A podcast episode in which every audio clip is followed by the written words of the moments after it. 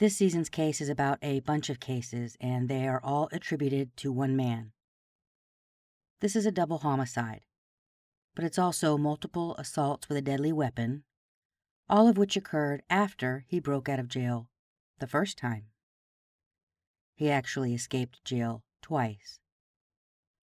But all of that occurred after the vicious rape of a young Catholic schoolgirl, which was the offense that landed him in jail in the first place. I didn't even feel like I had, even now to this day, I still don't have the, the adequate language required to effectively describe what occurs to you in that moment in time. During sentencing last week, Justice Dewar said two women, one dressed in a tube top, both of whom were made up and wore high heels, made their intentions publicly known that they wanted to party. He said the victim gave out signals that sex was in the air. First of all, she waited four months before re- reporting this alleged brutal rape. Bob Jones staff members have responded to allegations of rape by telling rape victims they should repent for their sins. A Missoula, Montana defense attorney referred to a 13 year old victim of sexual assault as a temptress. He suggested the victim was partly to blame because of what she was wearing. Dr. Stephen Trachtenberg said that women should simply drink less alcohol if they don't want to be raped. He said women need to be trained not to drink in excess so they can punch guys in the nose if they misbehave. She is leaving her home at 1 a.m. in the morning. And, and nobody forced her to drink. What did she expect to happen at 1 a.m. in the morning after sneaking out? I'm not saying that she deserved to be raped, but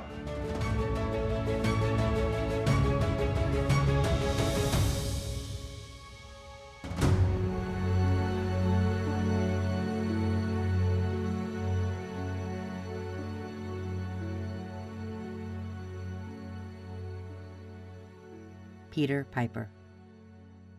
You haven't heard of him, have you? I'm guessing that you, like I, would remember a career criminal who shared a name with the subject of a childhood tongue twister nursery rhyme. That Peter Piper, by the way, was actually a French pirate and horticulturalist in the 1700s.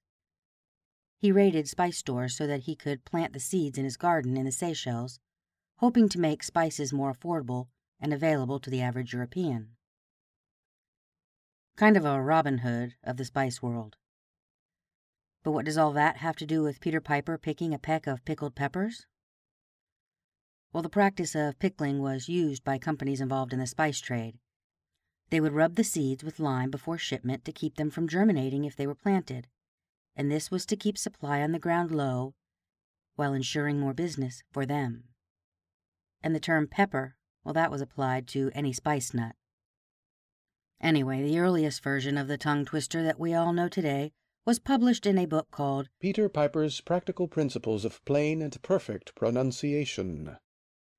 It was written by John Harris in 1813, and it includes a tongue twister for each letter of the alphabet. Captain Crackskull cracked a catchpole's coxcomb. Did Captain Crackskull crack a catchpole's coxcomb? If Captain Crackskull cracked a catchpole's coxcomb, where's the catchpole's coxcomb Captain Crackskull cracked? Kimbo Campbell kicked his kinsman's cattle. Did Kimbo Campbell kick his kinsman's cattle?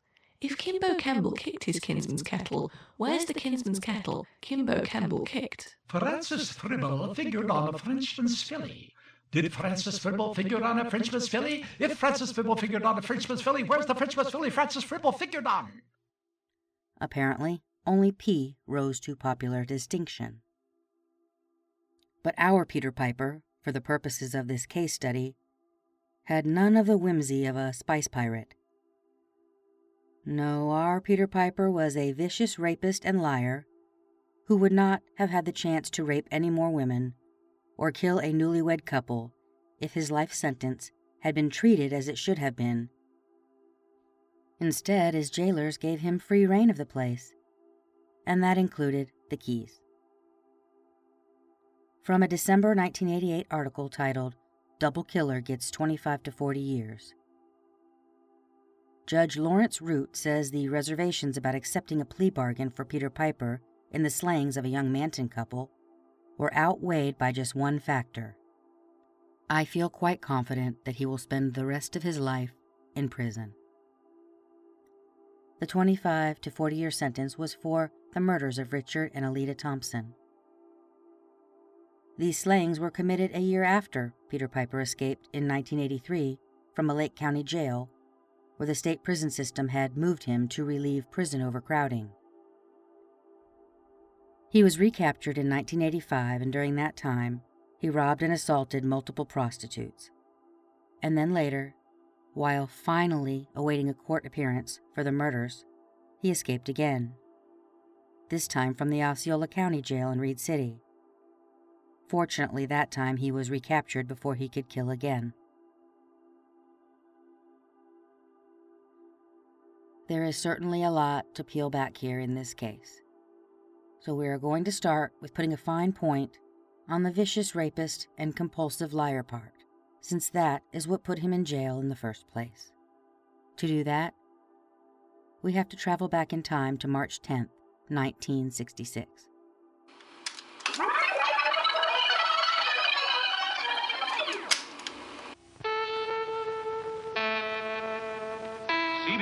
Presents this program in color.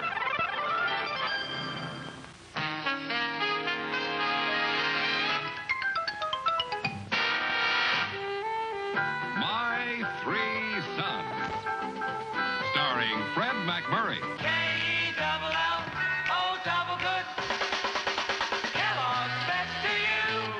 This is the fifth season for this excellent show.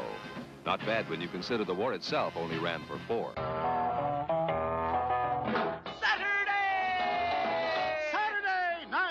Detroit Dragway. A 66 Oldsmobile, a supercharged engine in front, another engine in the back, a driver strapped in between. It rockets off the starting line, smoking all four wheels.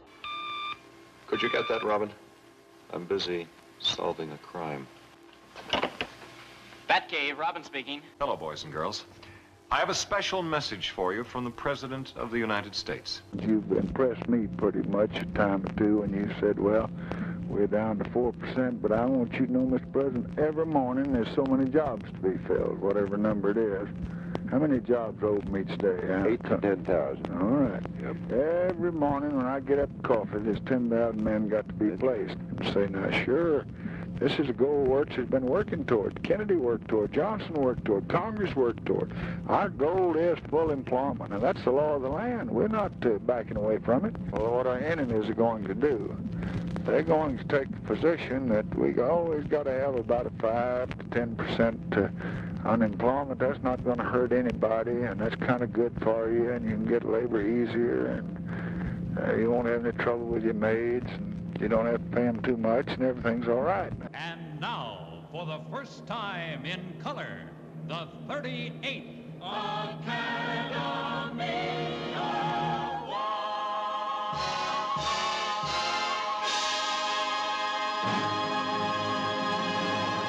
Sitting out there, the stars of today and the senators of tomorrow. I know that George Hamilton is here with a beautifully feathered friend.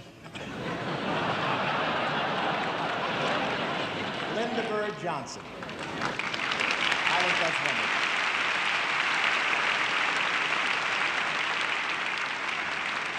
And if he plays his cards right, he may be the second Hamilton in the White House.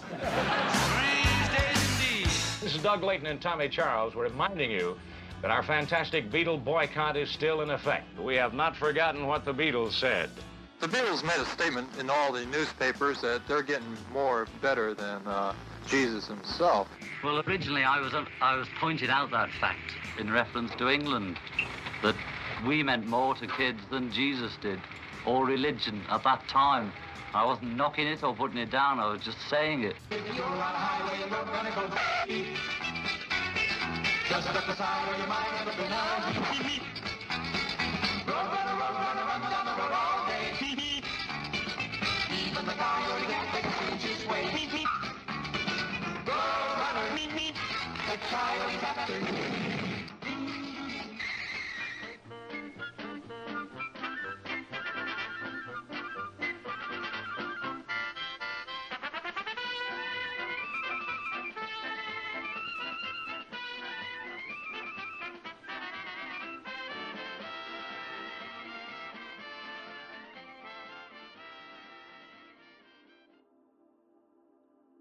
At 7:45 in the morning on March 10th, 1966, two men walking near the Bestwall Gypsum Company in Grand Rapids saw a woman stumble from a wooded area near a paved road, waving her arms and trying to yell to them. We're going to call her Mary for the purposes of maintaining her privacy. To get a sense of how surreal the scene must have been, I want to describe the area. Bestwall Gypsum was a company that developed a decorative vinyl surfaced wallboard made of gypsum and touted it as having extreme durability. Gypsum is hydrated calcium sulfate. and It was first discovered in West Michigan in the late 1820s near Plaster Creek. The company itself sat on a huge expanse of land west of where the Gerald R. Ford Parkway is now. Technically, it sits within the city of Walker to the north, but basically it's sandwiched between Walker and Wyoming, Michigan, which is to its south in Grand Rapids. The area is partially wooded and dotted with sand pits, which rest above an old mining area that dates back to the 1800s. A circumference of 40 or so miles, made up of about six miles of underground tunnels that cross between Walker and Wyoming and stretch down to Granville. Once upon a time, gypsum was mined here. Dynamite was used to blast it loose, and then it would be hauled to the surface via the underground mine shafts, which explains why, on the diagram in the Walker police report, there are two dynamite sheds shown near the scene of the crime.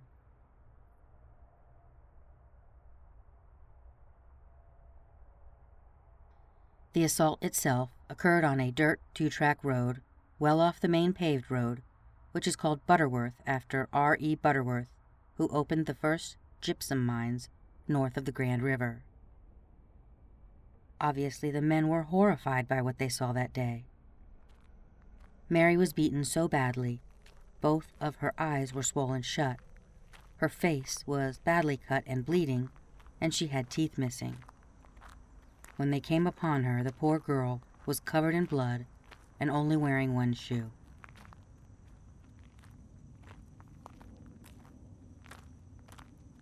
The crime scene photos, they paint a stark image. On either side of the dirt road stood barren trees that hadn't yet filled with spring's promise of leaves. It's still cold, and you can tell that because the officers in their crisp uniforms are wearing wool coats as they kneel to measure the length of road from a spot in one of the tracks to a large rock that they would use for their baseline measurements. One officer takes photos with the type of camera that most of us associate with those old time reporters who are hot on the trail of a story to fit into those old true crime or celebrity gossip magazines. The kind with the attachable flashbulb that goes pop when an image is captured.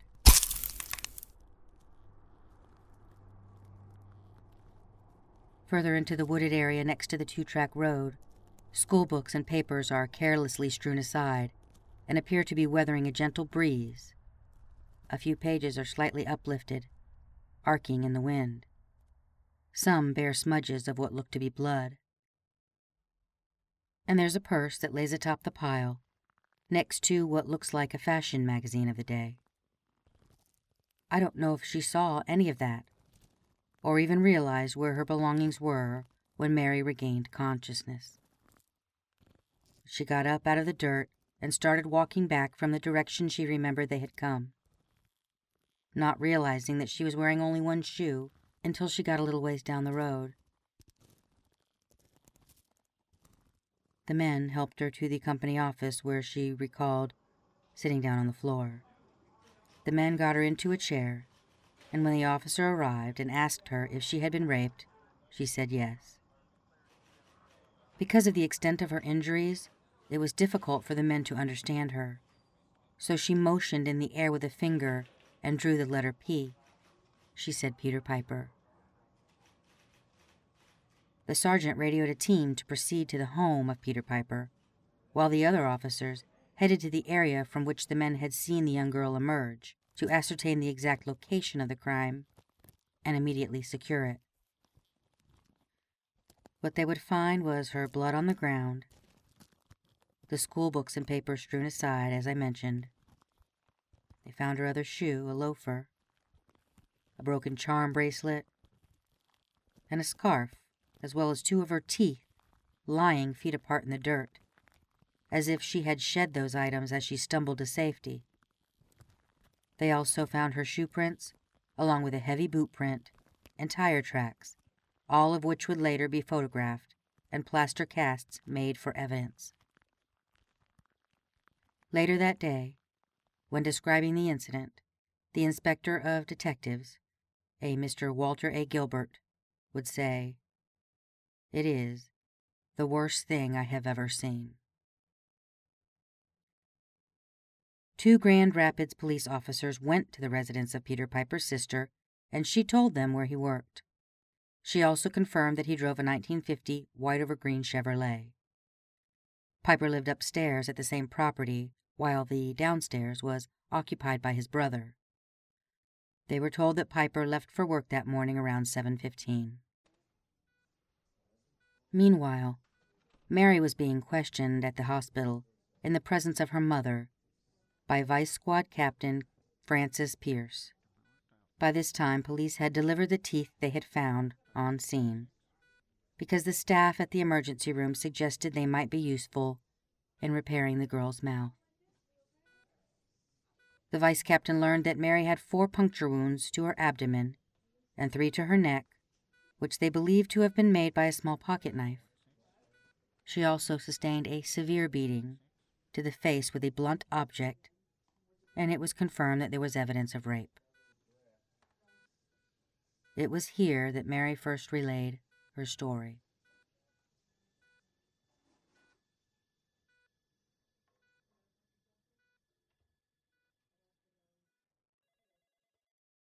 What school do you attend?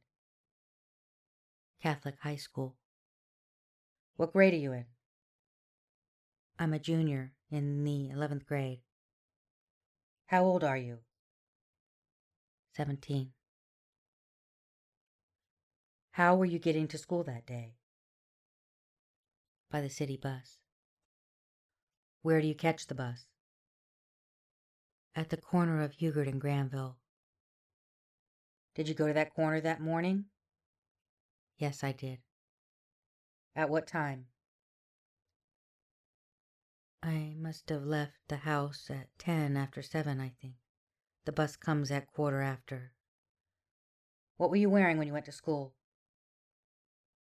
My school uniform. What kind of uniform is that?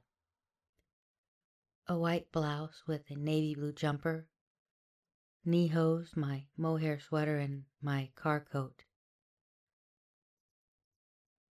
Did you have any books with you? Yes, I, I had a notebook and a few textbooks, but I'm not sure which ones. It might have been a religion book and possibly English or maybe biology, but I'm not certain at all. Did you have any jewelry on? Yes, I had my watch and a ring on, but I'm not certain whether I had my bracelet on or not. Sometimes I do and sometimes not. Sometimes I, I put it in my purse. What happened at the corner? I was waiting for the bus, and a boy that I knew drove by, and he went around the block a bit. Did he stop? Yes, he stopped. What did he ask you? He asked me if I needed a ride to school. What did you say? Uh, I looked down the street and the bus wasn't coming, and I told him I would. I decided to save my bus fare. Did you get into the car? Yes, I walked over to the car and I was thinking I hadn't I hadn't talked to him for a long time and I was wondering how come. I, I said hi to him and he said hello. He offered me a ride. What was his name? Peter Piper. How did you know Peter Piper? About two winters ago, I was going around with this boy, and we used to double a lot. I knew him before when I went ice skating. Sometimes he would walk home with me. When was the last time you saw this boy before Thursday? I saw him on the Monday before. Where? Downtown. Where downtown? Right where I catch my bus. Is this a different bus than you take from your home? Yes, this is the one that takes me from downtown to school. Did you have any conversation with him at that time? Yes, he asked me if I wanted a ride. What did you say then? Uh, I had already paid my bus fare, so I told him no. What did he say? He didn't he didn't say anything. Did you see him between Monday and Thursday? Yeah, yes, I saw him Wednesday riding around town. At what time? I'd say about 7:20 or 7:25. Did you talk to him at that time? No. Did he see you downtown at that time? Yes, he stopped right in front of the bus. He stopped to let me cross the street. What kind of car did he have this Thursday? It would be an older Chevy. I don't exactly know the year. It was dark green on the bottom and it had a white top. Now, referring to this Thursday when you got in the car? What conversation did you have when you got in the car?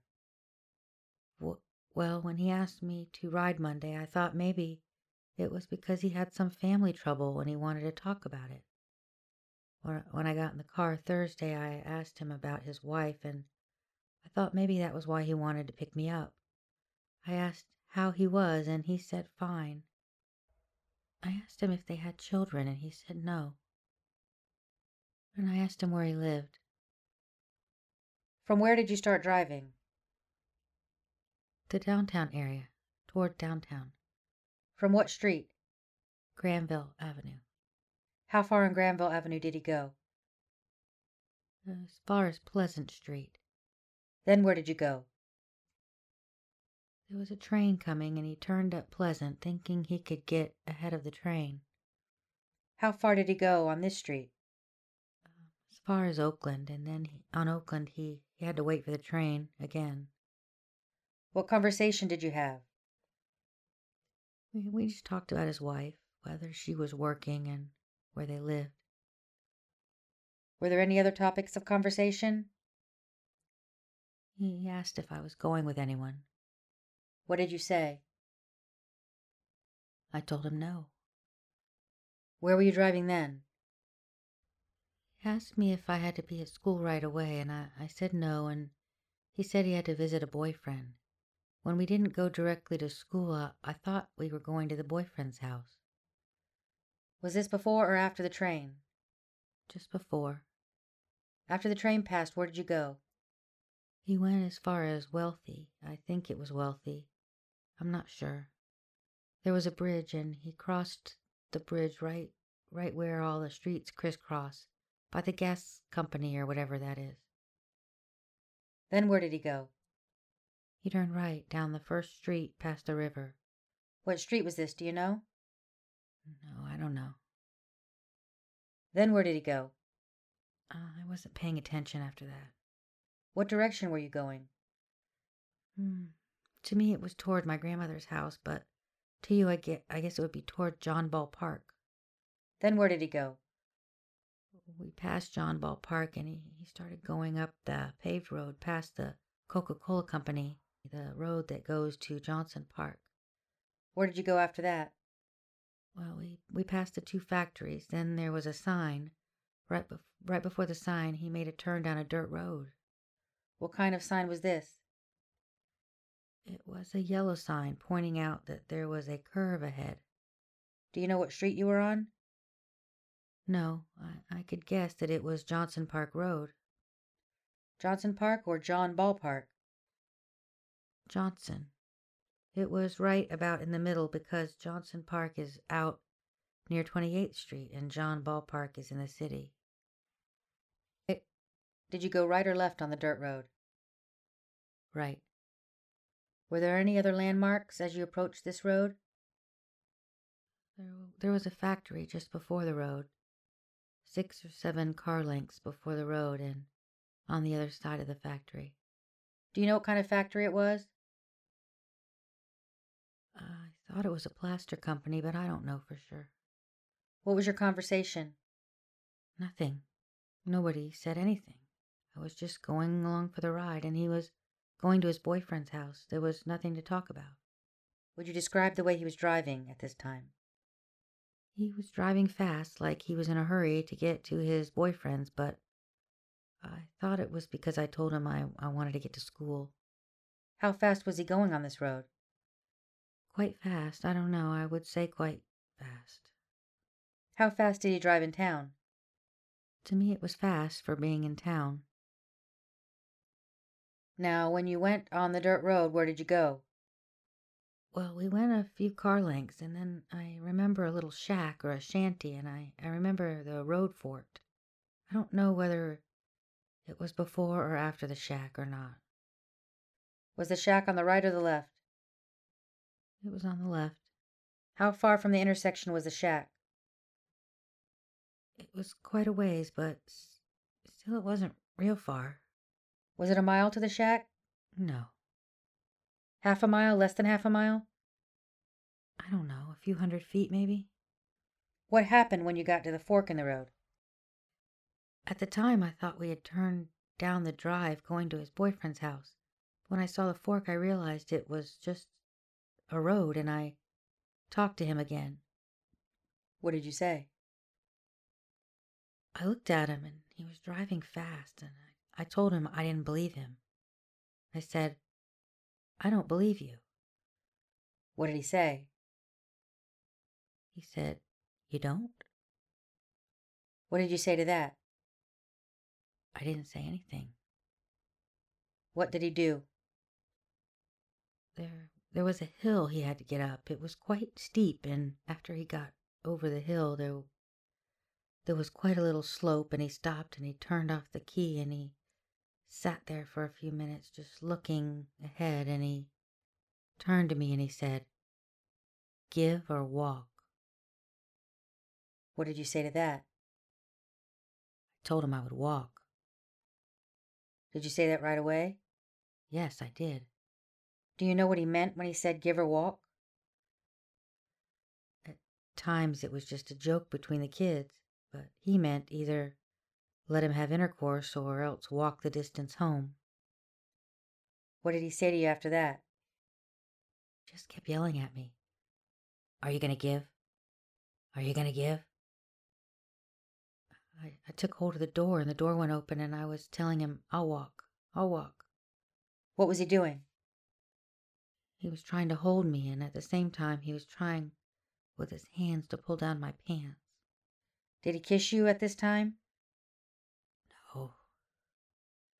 Did he get your pants down or not?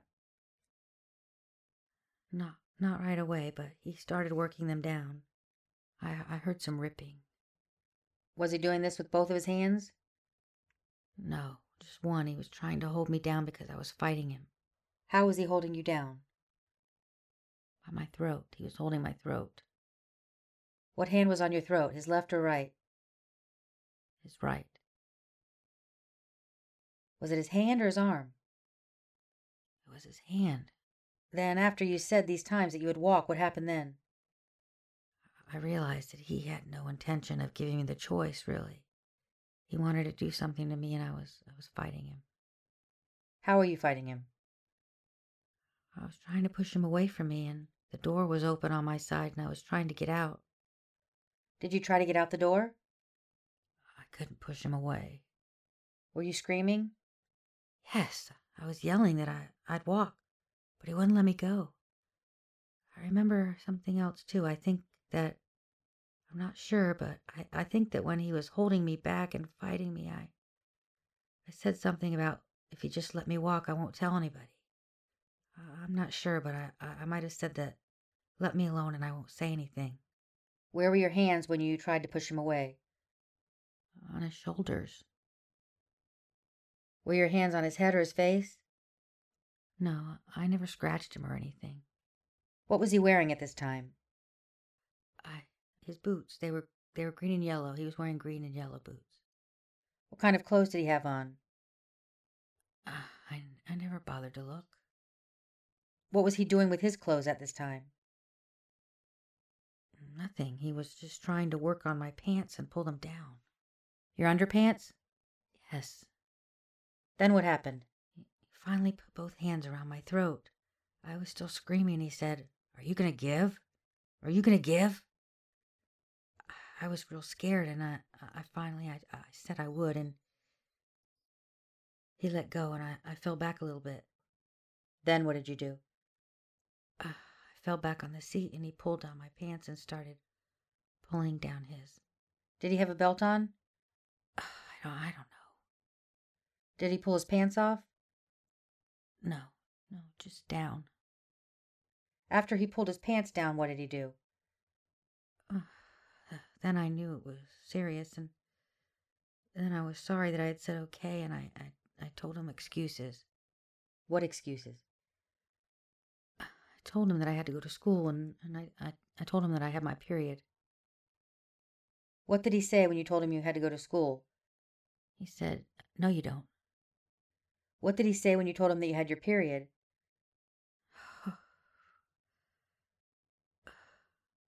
he he pulled my legs apart to look and he said that I was lying. Then what did you say?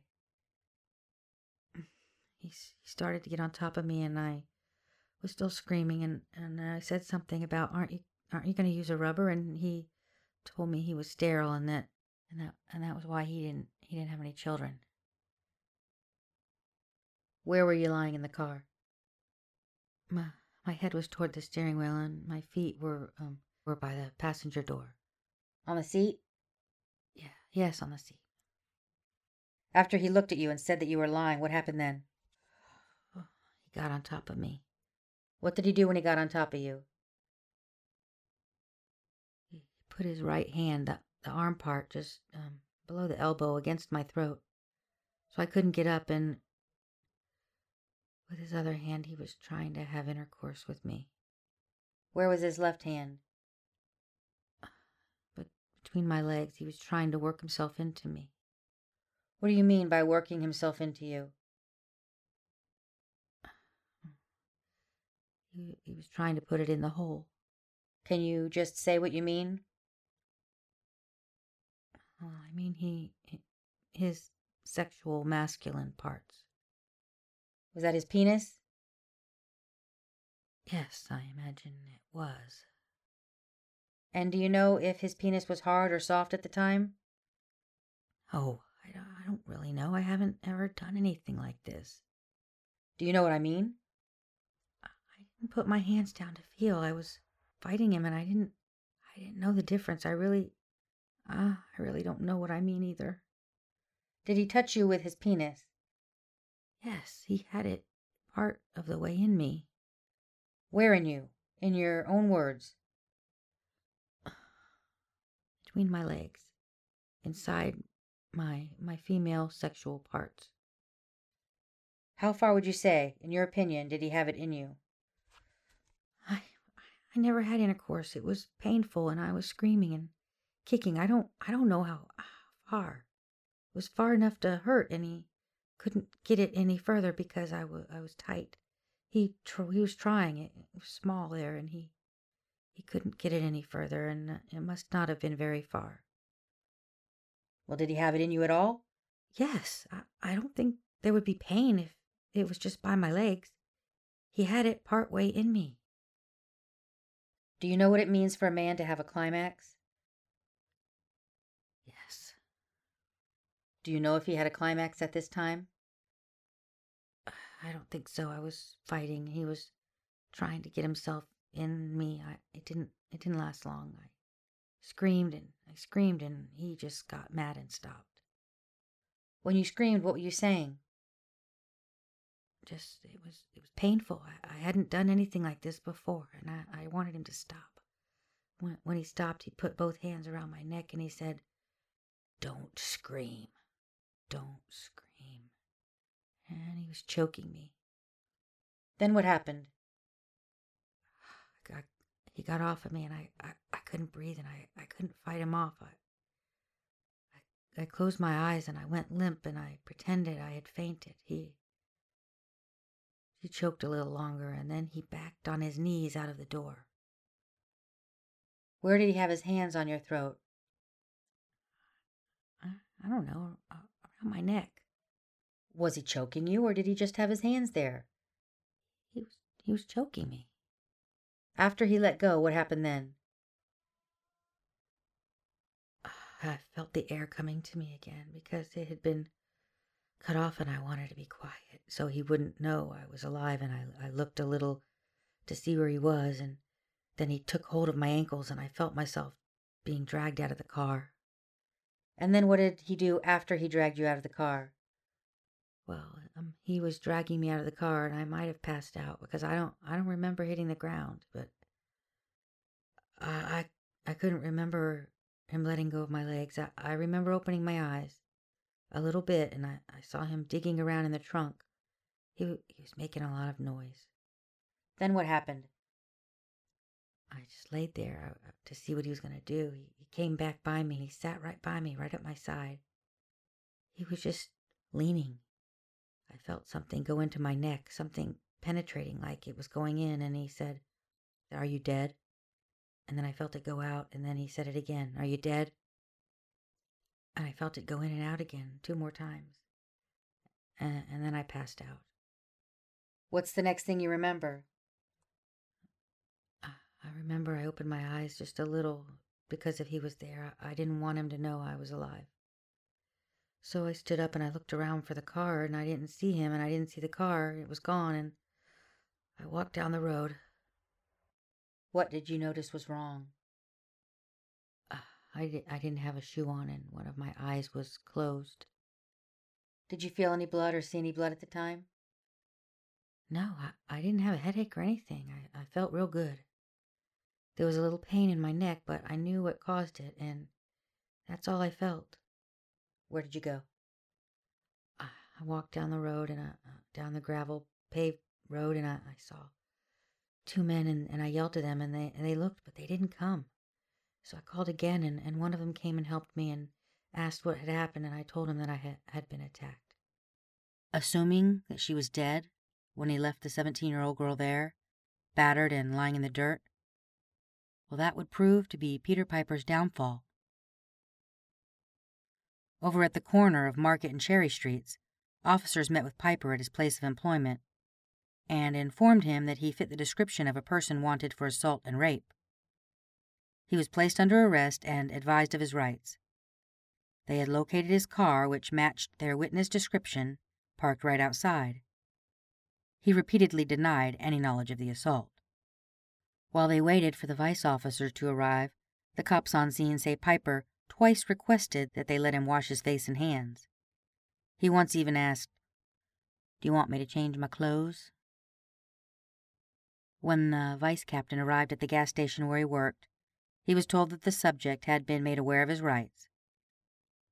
He asked Piper flat out if he had the girl in his car that day, and Piper now was saying that he had, but that he had left her off at Cherry Street and Granville and then came to work. He told them that he had gotten there at about 7:45. The captain noted that he was wearing a green work uniform and he could see no stains resembling blood on his clothing. Later they would find stains on multiple items of his clothing, his thermal underwear, and the bottom of his pants, which is probably why he was keen on changing his clothing. Outside, officers took pictures of his Chevrolet and found some small links that they believed at the time to have come from a charm bracelet. They also took mud and dirt samples from various locations under the car before it was towed to the garage at the headquarters for further inspection. It was at this point that they learned that the crime scene itself was within the city limits, so the Grand Rapids vice captain ordered his officers to take Piper to the Walker police station for further questioning. Then he went to view the scene and evidence and make sure it was all collected and turned over to the Walker City Police Department. It's back at the Walker Police Station where we get our first glimpse at who Peter Piper really is. When the Walker police chief arrived to question the suspect, the Grand Rapids officers had already removed all of Piper's clothing and put them into containers for examination by the state lab in Lansing.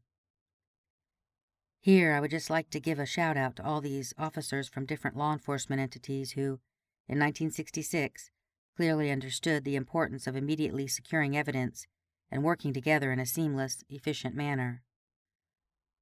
There was nobody jockeying for lead on the case. Everyone knew what to do, and they all worked together to serve up justice in the manner in which it's intended to be served.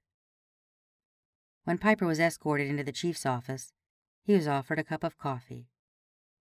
Piper declined, but he asked for some aspirin. He said he had a terrible headache. He requested five tablets, insisting that anything less than that would not help.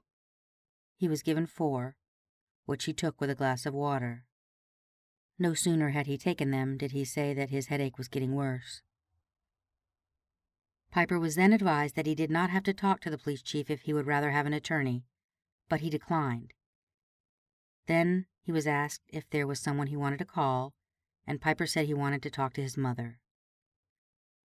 He spoke to her on the phone for 22 minutes, according to the report, after which he was asked if he would like to talk about what happened. And he agreed. He said that he had left the house around 7:15 and was headed for work. He was driving down Granville Avenue and he saw a girl that he knew standing at the bus stop. He stopped and asked if she wanted a ride, and she said yes. She got in and they proceeded down Granville Avenue. But at this point, Piper conveniently said that he couldn't remember anything else, and that his headache was getting much worse. The report notes that he appeared to be in severe pain, so the police chief asked him how long he had had this headache, and he said that he had been having them for about six years, around the time that he had an accident. He said that they had been getting worse for the past few months. The police chief asked him if during these headaches he had ever committed any acts or had any lapses in memory. Piper alleged that he did do things that he didn't remember doing, and often there was times that he could not account for. The police chief asked whether he had been seeing a doctor about these headaches, and Piper said yes, he had, Dr. Eugene Kramer. He told the chief that the doctor had even given him some pain pills for the headaches, and they were at his mother's house. At this time, Piper said the headache was so bad, and the report notes there were even tears in his eyes. The chief instructed Piper to go out into the squad room and have a seat, while he called his doctor. Just a couple moments after he went into the other room, Peter Piper fell from his chair onto the floor and appeared to be unconscious. An ambulance was called to take him to the hospital, and it's noted that as this is happening, Piper's wife and two brothers are in the building and request that he be taken to Grand Rapids Hospital. Once Piper had left for the hospital, the police chief got on the horn with Dr. Kramer. It turns out there had been an accident, a fall that Piper took in June of 1961, five years earlier. He had been treated for several fractures, but no head injuries, and at no time had he ever mentioned headaches, nor had he ever been treated for headaches or ever prescribed medicine for headaches by this doctor. A short time later, a doctor from the Grand Rapids Hospital called to say they had done a spinal tap of Mr. Piper and they would have the results later, but so far they could find no cause for the headache or for him passing out. While the doctors did their workup, the chief and patrolman James Vandermeulen proceeded to the county prosecutor's office. They presented their case and were granted a warrant for assault with intent to commit murder and assault with intent to commit rape by 5:45 that evening.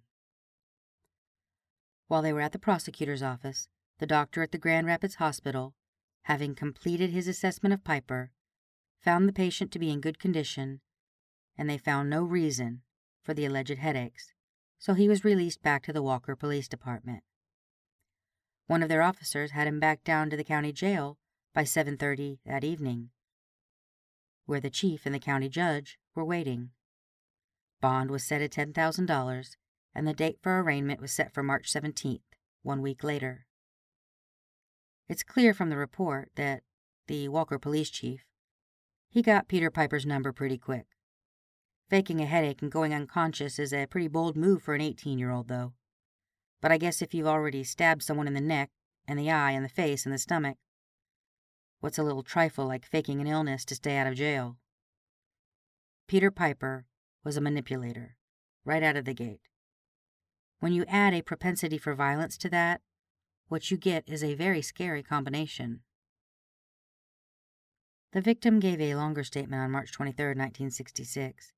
Thirteen days later, she was still in Butterworth Hospital healing from her injuries, and the interview was conducted at her bedside.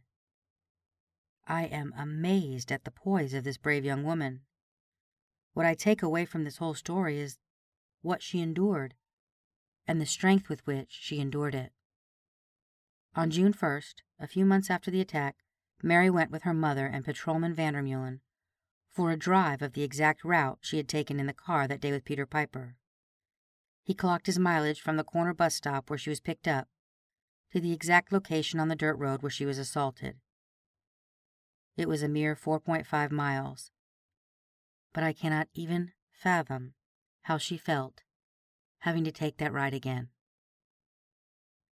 On that day, police also took samples of hair from her head to be compared to the ones that they found on the bloody tire iron in the trunk of Peter Piper's Chevrolet on the day of the assault. So not only had she been stabbed and raped, but she was also beaten unconscious with a tire iron. Today in 2018, the phrase that comes to my mind Nevertheless, she persisted.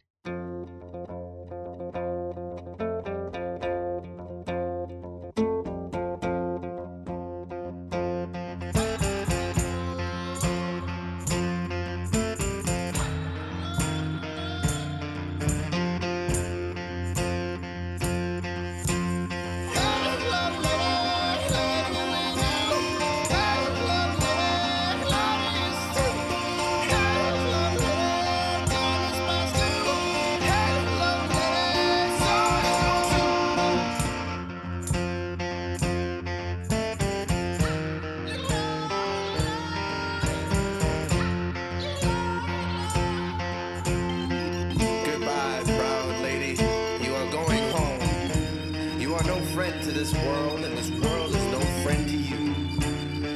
Be gone. Leave this place behind, and I will keep on.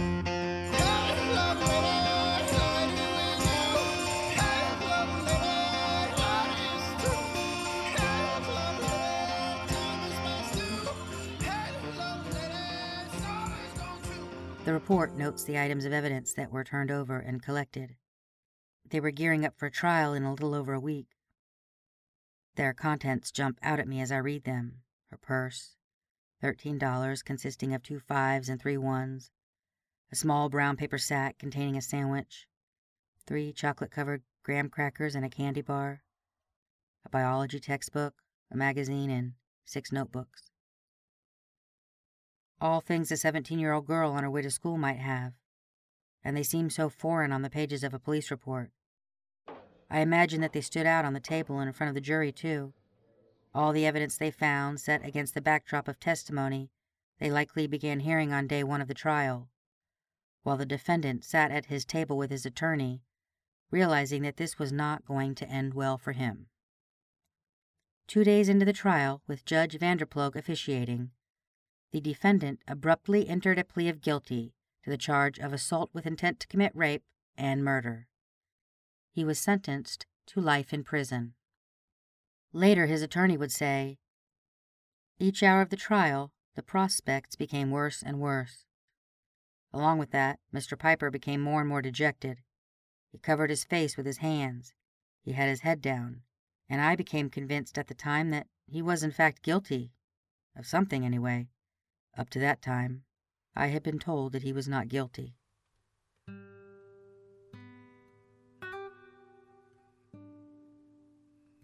Years passed as they do.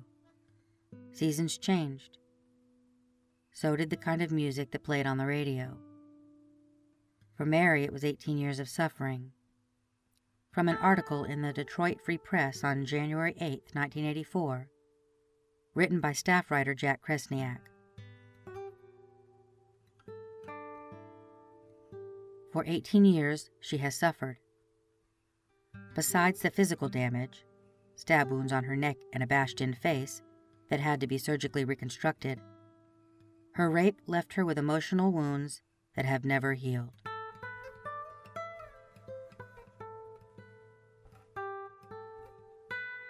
Embarrassed, ashamed, and physically disfigured, she became an outcast to her high school classmates. She was never able to form a close relationship with a man. At age 34, she is alone.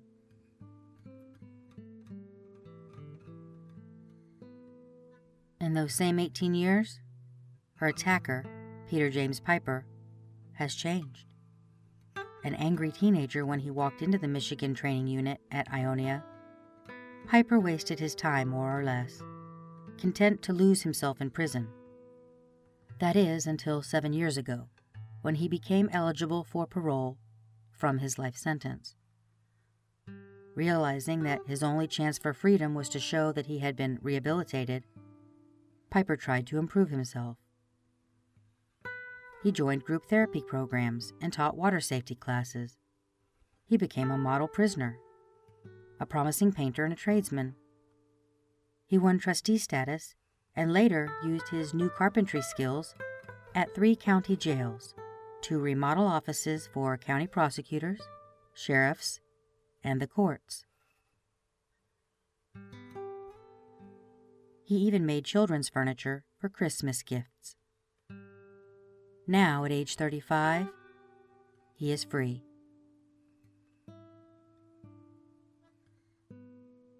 But Peter Piper did not win parole, even though some state parole board members, sheriff's officials, clergy, friends, and family had sought his release. Peter Piper escaped.